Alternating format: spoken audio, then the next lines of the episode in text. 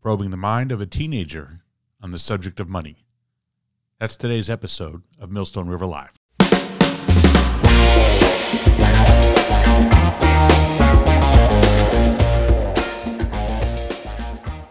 Welcome to another episode of Millstone River Live, a podcast brought to you by Millstone River Wealth Management. Today's episode is a little different for us here at Millstone River Wealth Management because I get to interview my daughter. Hannah, tell us a little bit about yourself. I'm 17 and I'm about to go into my senior year of high school and I am preparing to go to college and major in education so I can be a teacher. Awesome. Couldn't be more proud. But we're going to talk today about money. Sometimes people think that if your dad is a financial advisor that you should automatically know all there is to know about money. Probably not so, right? Nope. So, I'd like to ask you about maybe a few things on your mind that you might want to know a little bit more about. And maybe even that you have a sense your friends who are about the same age may want to know a little bit more about. Sound good? Yep. Great. So Hannah, what's uh what's the first thing that comes to mind? What's the first topic you want to talk about? I think that kids should know about taxes before getting paid so they understand their paychecks and why they're not making as much money as they expected. That's a good topic. So it starts, let's say, with your Uncle Sam. Do you know your Uncle Sam? I didn't even know I had an Uncle Sam. Okay. We all have an Uncle Sam. And that's what we call the federal government. And that's the first place your money goes when it comes to taxes and deductions from your paycheck. So, federal income tax. But if you looked at that paycheck that you asked about, there's other things too Social Security, Medicare. Sometimes we call those payroll taxes. Um, some states have a state income tax. Some cities or municipalities have a local income tax. And then, of course, there are deductions for things like benefits or maybe uniforms. Um, all of these things come out of your paycheck. So when you go to work and you earn a dollar, but that full dollar doesn't make its way to the bottom of your paycheck and into your bank account, that's where that money goes. And so when you think about where it goes and what it gets spent on, it's everything around us that the government at all levels is responsible for. So the roads we drive on, the bridges we cross, the uh, airports, many times big sports arenas, um, taking care of people who are financially uh, destitute or people who can't afford health care, for example, um, providing infrastructure, and the list goes on and on. Police, firefighters, emergency workers, our military, all of these things are paid for with tax dollars and even tax dollars from 17 year olds. How does that make you feel? Great. How about another topic? Let's move off of taxes. All right. I think that kids should also know the importance of saving some money and not just spending it all. So, have you ever heard the expression pay yourself first? But I thought we were saving, not paying. Good one. I think pay yourself first means that when you consider where all your money will go, make yourself the first stop, meaning set aside a few dollars from every paycheck or every time you earn any money from anything that you do, including gifts. If someone is generous enough to give you money as a gift, I think it's a good idea to set aside a certain percentage. Percentage is easy way to think of it, right? So if I said 25%, then you know every time you make a dollar, you put away 25%. right. And how much is 25% of $1? 25 cents. Easy. So getting into a good habit will help you now, but also for the rest of your life. So let me ask you you said it's important to learn about saving. What might you use that money that you save to do? I think when I go to college, it's important to have money that I'm saving now. So when I go out with friends or need to buy food or clothes or textbooks, I'm prepared to do that. That's great. That's thinking ahead. I'm glad to know you're thinking ahead. So we would tell people who work with our firm for financial planning, it's about setting priorities. So you mentioned things like going out with friends or buying clothes or um, or books or things that you need for school, um, and that's great to have some money set aside. It'd be not so much fun if your friend said, "Hey, let's go out and get a bite to eat," and you couldn't do it because you didn't have the money to go. Right. Right. So that's a priority. And as you become an adult and you get into all of the adult things, those expenses only get bigger. They never seem to get smaller. But creating this habit now while you're young will be a lesson that will help you for the rest of your life because so many people go through life not having enough money to meet the requirements that they have, let alone to do the things that are over and above or extra. So that's a good one. All right. Another one I think is kids should learn to budget before going shopping with all of their money. That's a great one. And actually, I know from working with clients that that's a big pitfall for people. They don't know how to budget their money. So, what would you say are some of the important things about a budget and having a budget? When you have a budget, you should have a goal of how much each thing you want to buy costs so that when you have to buy it, you're prepared and you have that money set aside. That's good. So it kind of ties into your question about saving, right? How much do you save? Maybe you answer that question by thinking about how much you need to spend. Um, if you know what things cost, you can do a better job also tracking, right? Money coming in, money going out. And it sounds like common sense, but lots of people fall short on this. And obviously, since you asked, it's something that's on your mind, making sure you have more money coming in than you do going out, right? Right.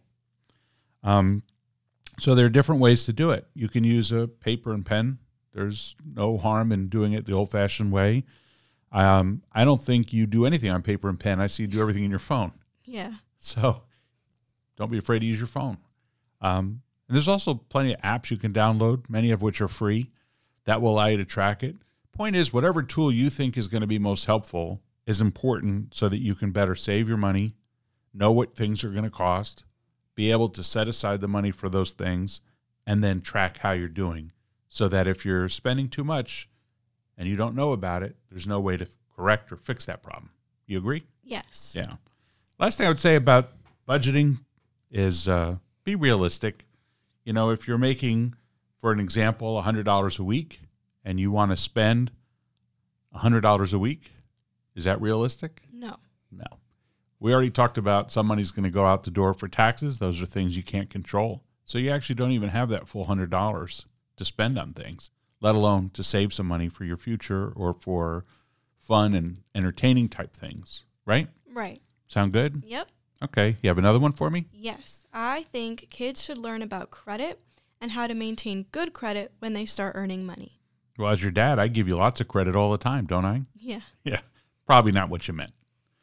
Um, so credit is important. That's a good. That's another good one that you brought up because everybody is subject to whether they have good or bad credit, and how the impact of good or bad credit will translate into other things. So the way that credit is monitored is on something called a credit report. And you can think of that as like a report card in school. Kind of tells you how you're doing. It grades you on how well you meet your financial obligations. In other words, are you making your payments on time, in full, the way you're supposed to? And we call that meeting your obligation. And so the credit report gives that kind of information to companies that want it before they make a decision about you and they give you a credit score. And you can think of the credit score as like your GPA in school. It's your grade, it's how well you're doing. Higher the score, better borrower you are. And companies who will lend you money or insure you know that people who handle their money better, make their payments on time and in full the way that they're supposed to, that meet their obligations in the past, are more likely to do so in the future. So credit matters. Why? Because when you want to borrow money, the company who's going to lend it to you is going to want to know are you a good borrower? And the best way to determine that is to look at your credit report and more specifically, your credit score. So if you're going to take out a loan for college, for example, or to buy a car, or eventually maybe to buy a home, or any other purpose for borrowing money or insuring an asset, the higher the credit score that you have, the lower your cost is going to be. And so it actually translates into this good behavior equals more money in your pocket and less in someone else's. Does that make sense? It does. How about just to wrap up our episode, you give me one more financial topic that you think kids your age want to know about? Sure. Kids should learn the importance of giving money to help others. That's a great one. That's an important one in our family, right? Yes. So there are all kinds of ways to help those who are less fortunate or to help the environment, maybe wildlife or other social causes. I think setting money aside to give to different charitable causes is important. It teaches us things like caring for others or empathy, it teaches us knowledge about our world beyond just our own home, um, helps us make a positive difference. And it teaches us how to work with others as a volunteer because you can give time and talent in addition to giving money. And I think the biggest lesson is to learn to appreciate everything that you have. So, over the years in our family, we've made decisions together, you and me, about charities we want to support with financial contributions. Um, what's an example of one that sticks out in your mind? I like when we give to Save Giraffes Now. Hmm, me too. What do they do with the money that we give? They help giraffes who need a better place to live, or if they're not healthy, they help them get better. Yeah. And wildlife conservation uh, is certainly about making sure that those giraffes thrive, but we know that helping animals in nature helps other animals in nature and eventually helps the planet, including humans. Like us. Yep.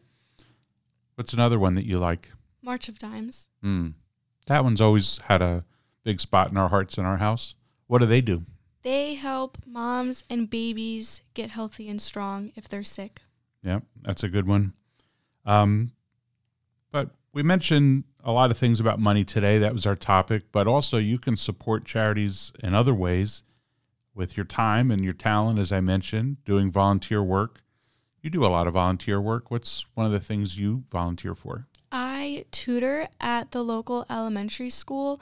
I help uh, third, fourth, and fifth graders in reading and math. And it's a part of a club they're in called the Achievers Club. And a lot of the kids just need extra help understanding their homework. So that's what I do. That's great. And uh, besides helping to better prepare you for becoming a future teacher, what else do you think you get out of that experience volunteering? I think it's a very rewarding experience because I'm helping them understand things and then they get happy and excited when they get it. And then I'm proud of them and I'm happy that I could help. Awesome. Do you think today's episode was helpful for you? Yes, definitely. That's good. And do you think it might be helpful for some others? I hope so. Me too. Thanks for joining me. Thanks for having me. Awesome. And thanks for listening.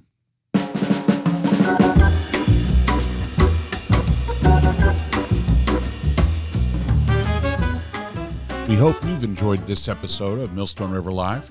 Feel free to share it with someone you think might benefit. Millstone River Wealth Management is an independent wealth management firm based in New Jersey. We form a supportive partnership with our clients and help with financial education and planning. We welcome your feedback.